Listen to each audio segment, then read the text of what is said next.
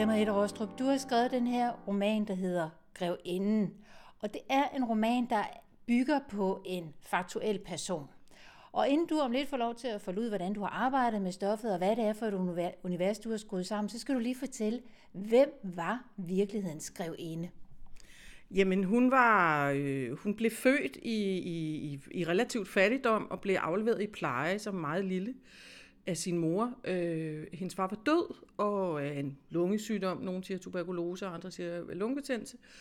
Øh, og øh, Johanne, moren, havde øh, to børn, øh, Angelika og Alfons. Og så mødte hun en øh, ledvogter fra Fyn, og han ville ikke have børnene, men han ville godt have Johanne. Så de børnene blev afleveret i pleje to forskellige steder.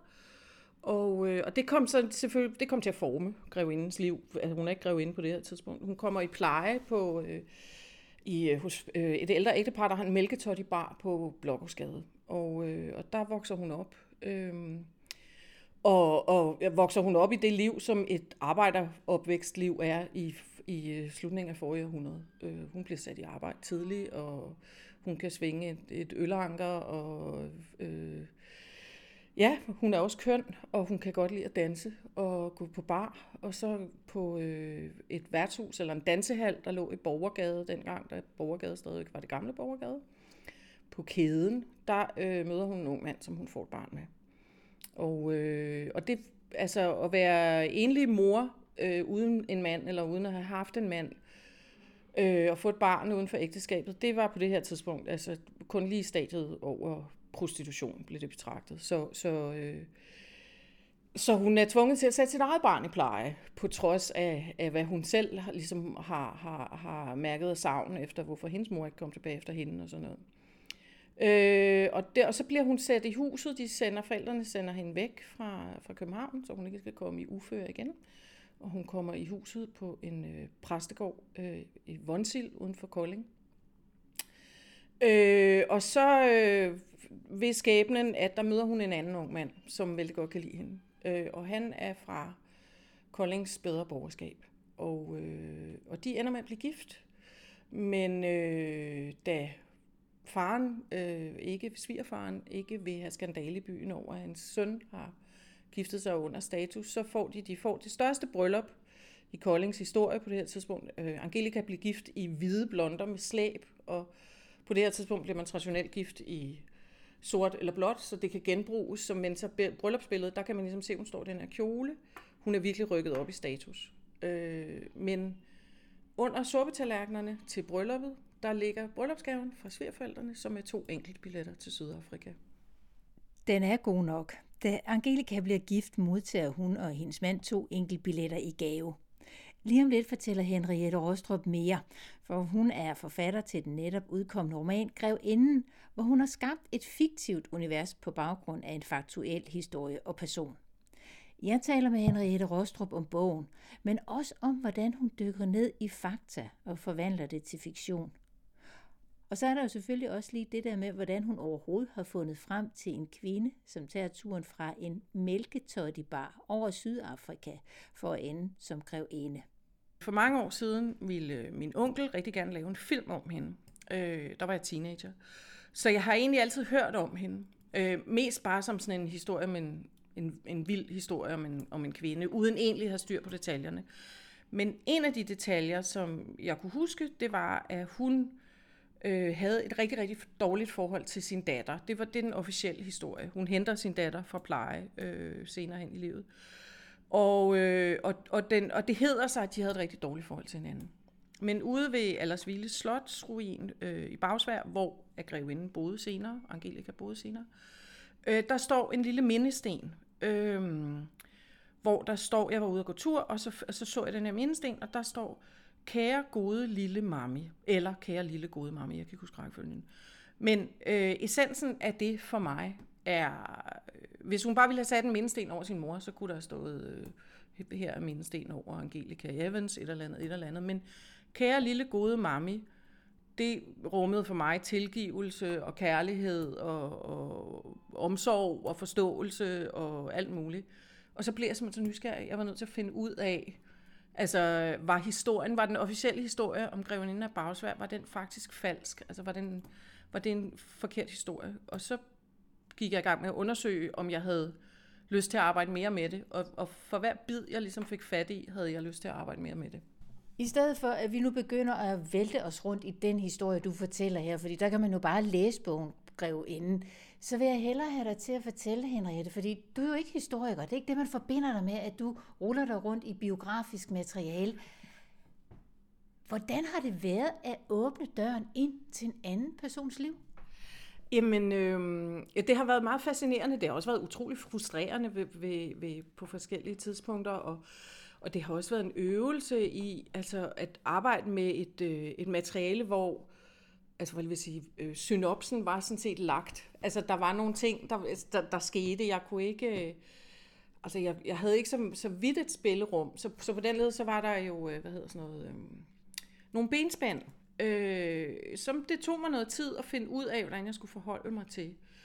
Øh, jeg synes, at det, som jeg i virkeligheden synes var det mest interessante, det var mig meget, at den periode åbnede sig op for mig. Og hvor sindssygt interessant den er, fordi det er i virkeligheden en periode, hvor man tror, at man, øh, at det ved man en masse om. Øh, også fordi, at perioden, i hvert fald inde i mit hoved, den var sådan lidt, i virkeligheden, du ved, 100 år lang. Det var sådan lidt, ja, det var helt tilbage til noget Jane Austen, og sådan lidt op, ikke? Og, og det er det jo ikke. Og, og selvom tingene måske går hurtigere nu, så gik de faktisk også hurtigt dengang. Øh, og, øh, og, og lige i den her periode, altså fra 1870 til 1914, altså der sker jo, øh, der sker simpelthen teknologiske og alle mulige landvindinger, men især så sker der jo et, et, øh, et kæmpe skub i, i, øh, i forholdet til kvinder øh, og, og kvindesagskampen og Øh, og vi har den her fortælling om, øh, nu, nu noget, en, en stor del af romanen foregår også i, i London, så jeg har jo ligesom det her perspektiv på, at det er den viktorianske tid og den edvardianske tid. Øh, og det ved jeg sådan set ikke, om det blev kaldt i Danmark også. Øh, men, men, men vi har sådan en øh, idé om, at Victoria-tiden var ekstremt rigid. Det er den også på virkelig mange planer, men den er også dybt interessant, fordi det er også den tid, hvor at øh, der sker sindssygt mange, øh, hvad jeg lige vil sige, øh, altså øh, øh, øh, historisk betydningsfulde opdagelser og ting. Der er selvfølgelig hele kolonitiden og alt med at opdage det, og øh, arkeologi og hvad nu, men der er også hele tankegodset omkring, hvad mennesket er, hvad kønnet er, øh, hvordan man opdrager børn, øh, hvordan man øh, forholder sig til arbejdstid og andre klasser og, og øh, øh, Altså, øh, så, så det hele tankegodset om, hvordan vi er i verden, der sker et enormt skift der. Og, og det skift er endnu tydeligere, når det så kommer til kvinder. Øh, så, så derfor tror jeg, at det, som det åbnede op for mig, det er, jeg har, hidtil har jeg kun skrevet samtidsromaner og børnebøger.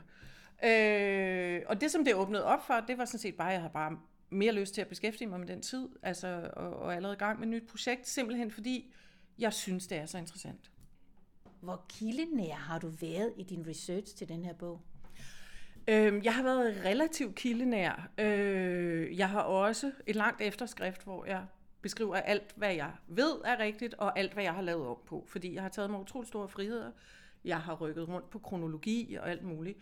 Men, men jeg har været... Øh, jeg har været ret kildenær. Øh, og jeg har... Øh, jeg har opdaget ting, eller fundet ting, man ikke vidste om hende før. Jeg har, der er skrevet en bog om hende i 1958, som er altså fejlbehæftet fra ende til anden. Øh, datoer, ægteskaber, øh, sygdomme, øh, fortællinger, alt, altså, altså det er helt vildt. Og øh, hun har skrevet en røverhistorie, den er simpelthen også altså, ret fed, hvis man betragter den som det. Men, men, øh, men der er en masse ting, jeg har været, jeg har været to gange i Sydafrika, Øh, jeg kan godt lide, når jeg skriver, at være stedspecifik. Det er jo lidt sværere, når man skriver historisk, fordi jeg kan ikke, øh, for eksempel Johannesburg, hvor hun boede, øh, Johannesburg er en pengeby, og det er ens betydende med, at når noget af det gamle lort ikke virker, så river man det ned og bygger noget stort og grimt. Det vil sige, at der er et meget lille bitte historisk centrum i Johannesburg. Øh, og desuden i Sydafrika er, er det kun alt, hvad der har med apartheid at gøre, der er digitaliseret. Så jeg har været i de rigtige arkiver. Øh, jeg har også, haft, jeg har også haft, fået hjælp. Øh, der har, jeg har haft nogen, der var i øh, arkiverne i Transvaal og fundet, øh, hun bliver skilt øh, på et tidspunkt, mens hun bor i, i, i Sydafrika. Og, øh, og der havde jeg for eksempel en fornemmelse om, at fortællingen om den skilsmisse, øh, den var ikke rigtig.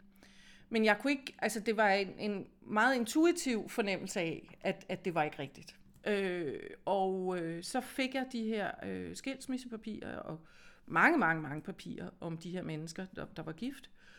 Og, øh, og de var på afrikaans, så det kunne jeg ikke læse, så jeg var nødt til at have nogen til at oversætte det for mig. Og, øh, og så viste det sig, at øh, der stod jo så for eksempel, hvorfor de var blevet skilt. Og det var ikke fordi, at hun havde fundet en anden. Øh, Øh, det var fordi, at han bankede hende og, og, og havde fået en anden dame. Øh, og interessant nok, så var det faktisk ham, der ville skilles, og ikke Angelika. Fordi det var faktisk værre at være enlig kvinde i Sydafrika i 1893, end det var at være gift med en voldelig ægtemand, der havde affære udenfor. Så på den måde så blev skilsmissepapirerne både et, et, et, ligesom et dokument om, at, at jeg havde ret i min antagelse. Jeg, find, jeg fandt et bevis, men det blev også sådan en, øhm, et bevis på, hvordan det var at være kvinde. Altså dengang. Det blev sådan ekstremt håndgribeligt. Øh, og på den måde så har jeg, jeg har fundet testamenter, og jeg har fundet øh, øh, forskellige ting, og jeg har talt med børnebørn og oldebørn, og, og så jeg vil sige, Øh, jeg er nok ikke, altså der er sikkert, samtlige historikere vil sikkert flå hovedet ud, eller hvad der hedder, håret ud af hovedet, og tænker, hun har jo ikke gjort det ordentligt. Men, men, øh, men jeg har i hvert fald gjort det bedre end hende, der har lavet det før. og men ikke andet, og så har du skrevet en forrygende roman. Øh, men det, som jeg netop skal høre, det er, du har også involveret familien efterkommerne. Ja. Og det kan altid være sådan et lille pikant emne, fordi ja. de har deres billede, ja. de har deres version af sandheden. Og nu bringer du så en tredje, fjerde version, som er fiktion på banen. Hvordan er det at arbejde sammen med familiemedlemmer? Altså nu har det kun været familiemedlemmer i, i udkanten, fordi at, øh, at øh, Angelika får sin datter Stella, og Stella får ikke nogen børn. Så det vil sige, der er ikke nogen direkte efterkommere. Øh, så har jeg talt med øh, nogle, øh, som sagt, jeg mener, det må være oldebørn af Angelikas første mand, og de bekræftede sådan set bare øh, historien om, om billetterne under suppetallerkenen. Og var i øvrigt interessant nok ret uinteresseret, da jeg fortalte, at de højst sandsynligt havde, havde familiemedlemmer i Sydafrika, fordi at ja, deres olde onkel, og jeg vil sige, han, han blev gift igen og i, i Sydafrika, hvilket de heller ikke vidste. Øh, så har jeg talt med, det er faktisk hende, jeg har dårlig samvittighed overfor. En af Angelikas mænd, hun var gift flere gange, øh, Øh, var en, en øh, tysk-jødisk kunsthandler i, i, i London. Og, øh, og hans barnebarn med en anden, altså med en anden efter en kone, han, han giftede, eller en kvinde, han giftede sig med efter Angelika, øh, snakkede jeg med i London. Og, øh, og hun var meget optaget af, at i den gamle bog, der var han fremstillet forkert, og at, øh, at de havde i øvrigt også sat et forkert billede op og, og, i bogen og sådan noget. Og der havde en lang snak, og hun, hun forærede mig. Han, han har altså beholdt og givet videre i sin familie øh, grevindens sådan, hvad hedder sådan noget, vanity set, som, er, som jeg har fået nu. Et, øh, et lille en, et skål, eller hvad du vil, i, i, øh, i elfenben med den nitakkede grevekrone i Ibenholt, og, og nede i er der hendes neglerenser, hendes neglesaks og en læbestiftblyant, stadigvæk med lysrød læbestift på. Og den har jeg stående derhjemme. Og, og de, hun var meget optaget af, ligesom, og hun har også sendt mig billeder af, af deres breve. My darling boy, skrev hun til, til Gustav. Og, øhm, og ham har jeg forvandlet til en bejler. Jeg har simpelthen taget ham ud af den ægteskabelige historie.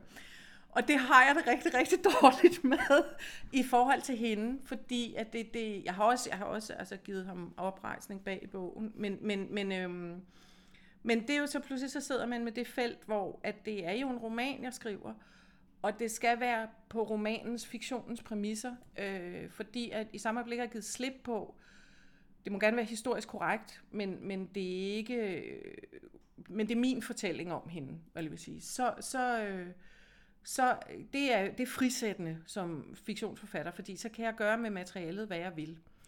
Øh, og så bliver der nogle ting, der handler om, at romanen skal fungere som roman, frem for at, at sandheden, altså at det skal være, hvad hedder sandrueligt. Og øh, hende har jeg det dårligst, dårligst overfor. Så har jeg talt med nogle efterkommere af hendes fars familie og noget.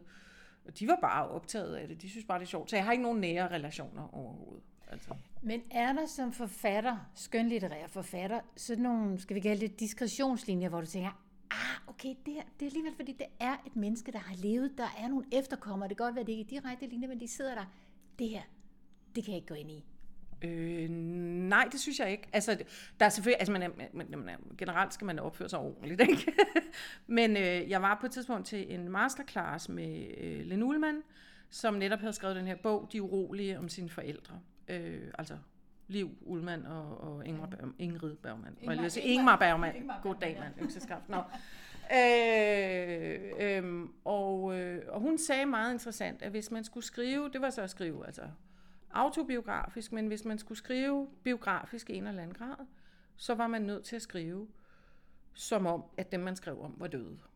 Altså sådan så, at, man, at der ligesom ikke var nogen, der blev såret. Fordi at hvis man skulle tage hensyn til folks følelser, så bliver man hæmmet i sin, i sin romanskrivning. Og, og det er jo et valg, man foretager sig. Øh, det er ikke ens betydende med, som sagt, altså jeg har lidt dårlig samvittighed over det, og hvis den bliver oversat til engelsk, så er jeg jo nødt til at skrive til hende, altså kære Melinda, vil du have The Vanity Set tilbage, fordi jeg har fornærmet familien. Øh, jeg fremstiller ham ordentligt, men jeg har bare reduceret ham til at være en bejler. Ikke? Øh, øh, men men øh, det, altså, så, så, øh, altså, det er jo en balancegang, tror jeg. Udover at jeg har din bog liggende nu her på mit bord, så har jeg også inde på hylden Jesper Funktion. Nu kan jeg ikke huske, hvad den hedder. Kvinden set for ryggen, tror jeg det er. Jeg har Eva Tind, øh, Kvinden, der samlede verden. Lotte K. Andersen, ja. Den inderste kerne om Inge Lehmann. Det er tre romaner, så inklusiv din, den fjerde, tror jeg, jeg kan finde her mit eget hjem, øh, som er romaner skrevet på baggrund af levet faktuelt liv, altså inden for den her genre, der hedder exofiktion. Hvorfor tror du som skønlitterær forfatter, at det er blevet så populært her i 2020'erne? Øh, uh, jeg ved det ikke. Øh, jeg, synes, øh, der, der, øh, jeg synes faktisk, øhm, øh, de, de er alle sammen nogle ret gode romaner. Det er utroligt dejligt at blive nævnt i samme sætning som dem.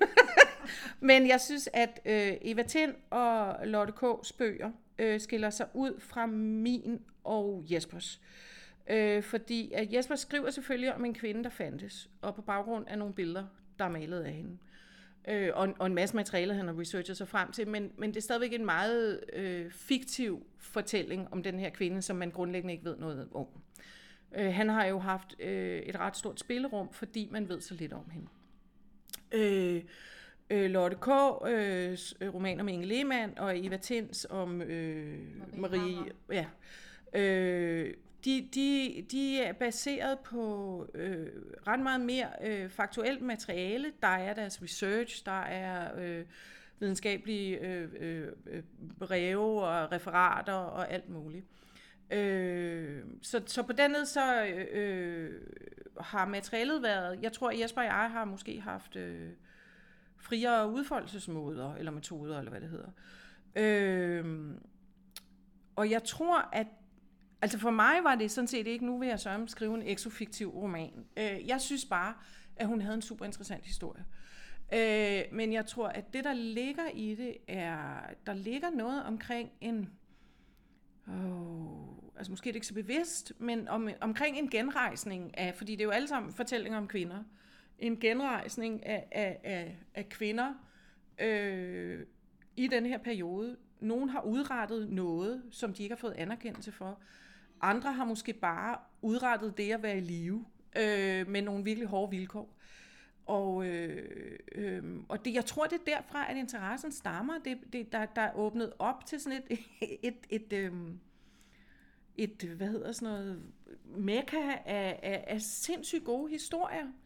Og man kan jo godt øh, øh brygge, brygge øh, altså brygge en fiktiv karakter frem af nogle af de her historier, men jeg tror måske også, der ligger noget med, altså næsten ligesom i, i gamle dage, der havde øh, Aschehausen en serie, der hed Fra det virkelige liv, øh, som ikke var specielt interesseret i for eksempel at have litterære kvaliteter. Det er så noget andet, men, men, men, øh, men jeg tror måske, at der ligger noget i, at, at folk bliver faktisk grebet af, det er rigtigt, det var, det skete faktisk det her den her kvindelige forsker blev faktisk overset et helt liv, på trods af, at hun havde en, en, en hun gjorde en stor opdagelse. Øh, og jeg tror, at det som, øh, det, som jeg på nogen måde har været optaget af med Grevinden, det er også, at jeg synes, selvfølgelig skal de fortællinger frem, de er skide interessante.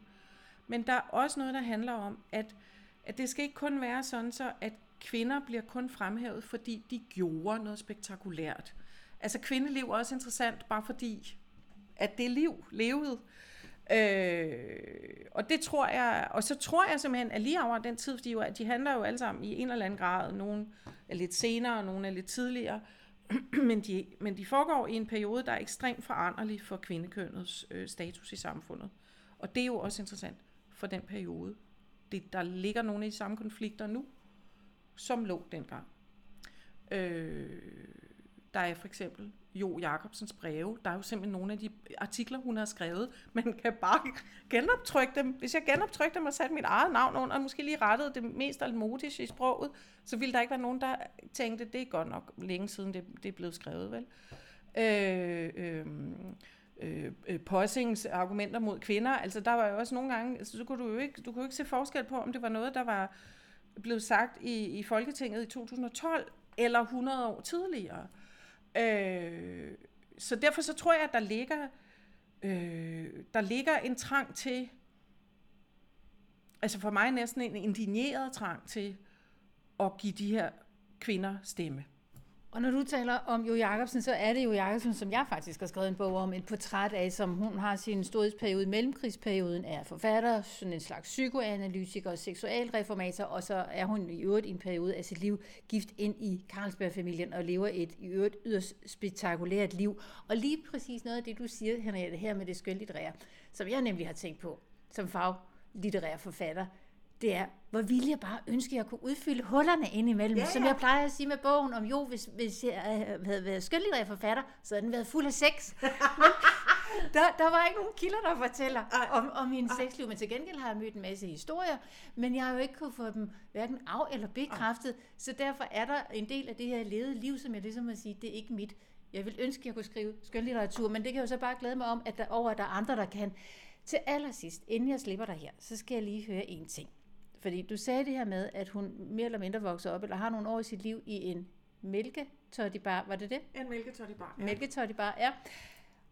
Og så ender hun som grevinde i bagsvær. Kan du lige hurtigt, hvordan man kan ende som grevinde i bagsvær? Altså hun ender faktisk med at miste det hele igen. Så hun ender endnu længere ude. Altså det, det, det, er, den, det er virkelig en, en fortælling om både opstigning og derut i samfundet. Jamen hun, hun bliver grevinde af bagsvær er utrolig... Hun, hun arver hun en, guld, en, en, en tysk guldmineinvestor fra Sydafrika, som hun har et forhold til. Øh, og der har jeg også taget mig friheder i forhold til det forhold, øh, faktisk. Den omvendte vej af sex, eller hvad det hedder. Nu er det meget kryptisk. øh, men, øh, men hun arver øh, et, et, et stort øh, mansion house, som det hedder, et stort palæ i, i London, med alt indhold og en, og, og en ret kæmpestor formue i år 1900, og, øhm, og vender tilbage til, til København og køber øh, Allersville øh, Slot, øh, som er sådan en lille løsslot, der ligger yndigt lige over for Sofienholm på, ved Bagsværsø. Og der bosætter hun sig, og øh, den unge mand, som hun fik barn med, hun har hentet Stella, da hun kom tilbage fra Sydafrika, har fået penge, da hun hentede datteren, der er Stella fem år gammel. Og den mand, som hun i sin tid fik Stella med, øh, han er rigsgreve, øh, Karl Valdemar von Sponik. Og en rigsgreve har jo det, at der har man sådan set ikke noget gods eller noget som helst, og de fleste har heller ikke nogen penge, og det havde han sådan set heller ikke. Og så øh, ved hun godt, at hun står der og er øh, tidligere altså barpige og plejebarn med en enorm formue og et barn uden for ægteskab i Københavns, øh, øh, der bliver lagt mærke til hende fra starten af. Alle, altså, folk ved, at hun er der. Ligesom, hun har også, gør sig også umage for det, jeg vil sige. Øh, så hun, øh, hun bliver gift med, altså jeg vil sige, det er jo så her, min skønlitterære øh, fortolkning går ind, fordi øh, øh, jeg lader hende jo ligesom kontakte ham og, og grundlæggende sige, at jeg har et tilbud, som du ikke kan sige nej til. Fordi så de bliver gift, øh, og, øh, og, og på den led, der bliver hun grevinde. Og det er derfor, hun altid bliver kaldt grevinde af Bagsvær, fordi der er jo ikke et grevskab i Bagsvær eller noget som helst. Øh, hun bliver grevinde. Øh, Stella får sin legitimitet. Hendes far er der. og han får adgang til grevindens penge. Og øh, investerer blandt andet, og går spektakulært øh, konkurs med et svinslagteri, der skal eksportere bacon til England. Man synes jo næsten, det skulle være umuligt. Men han råder sig ud i noget med en, en, en, jysk, øh, en jysk krejler, øh, som, som ikke vidste ikke er helt fint kanterne og sådan noget. Øh, så det er sådan, hun får øh, sin grevindtitel og sit slot. Øh, men hun bliver også skilt fra, fra Valdemar. Øh, og så sker der det ene og det andet. Der sker mange ting. Hvis du vil vide, hvad der sker, så hedder Henriette Rostrups roman Grevinden. Og med efteråret lige for næsen, så er det jo altså oplagt læsetid. Så hvis du vil dykke ned i mere exofiktion, som det hedder, når den skønlitterære hovedperson er en person fra den virkelige verden, så talte Henriette Rostrup og jeg om Jesper Wung Sungs Kvinde set for ryggen. Det er en bog, der handler, eller det er en roman rettere sagt, der handler om maleren Hammershøjs kone, hun hed Ida. Lotte K. Andersen har skrevet om videnskabspersonen Inge Lehmann i Den Inderste Kerne, og Marie Hammer, som også var videnskabelig forsker, er portrætteret i Eva Tinds bog Kvinden, der samlede verden. Jeg hedder Dorte Chakravarti. Tak for din tid, og del endelig den her podcast med nogen, du tror vil have glæde af at lytte med.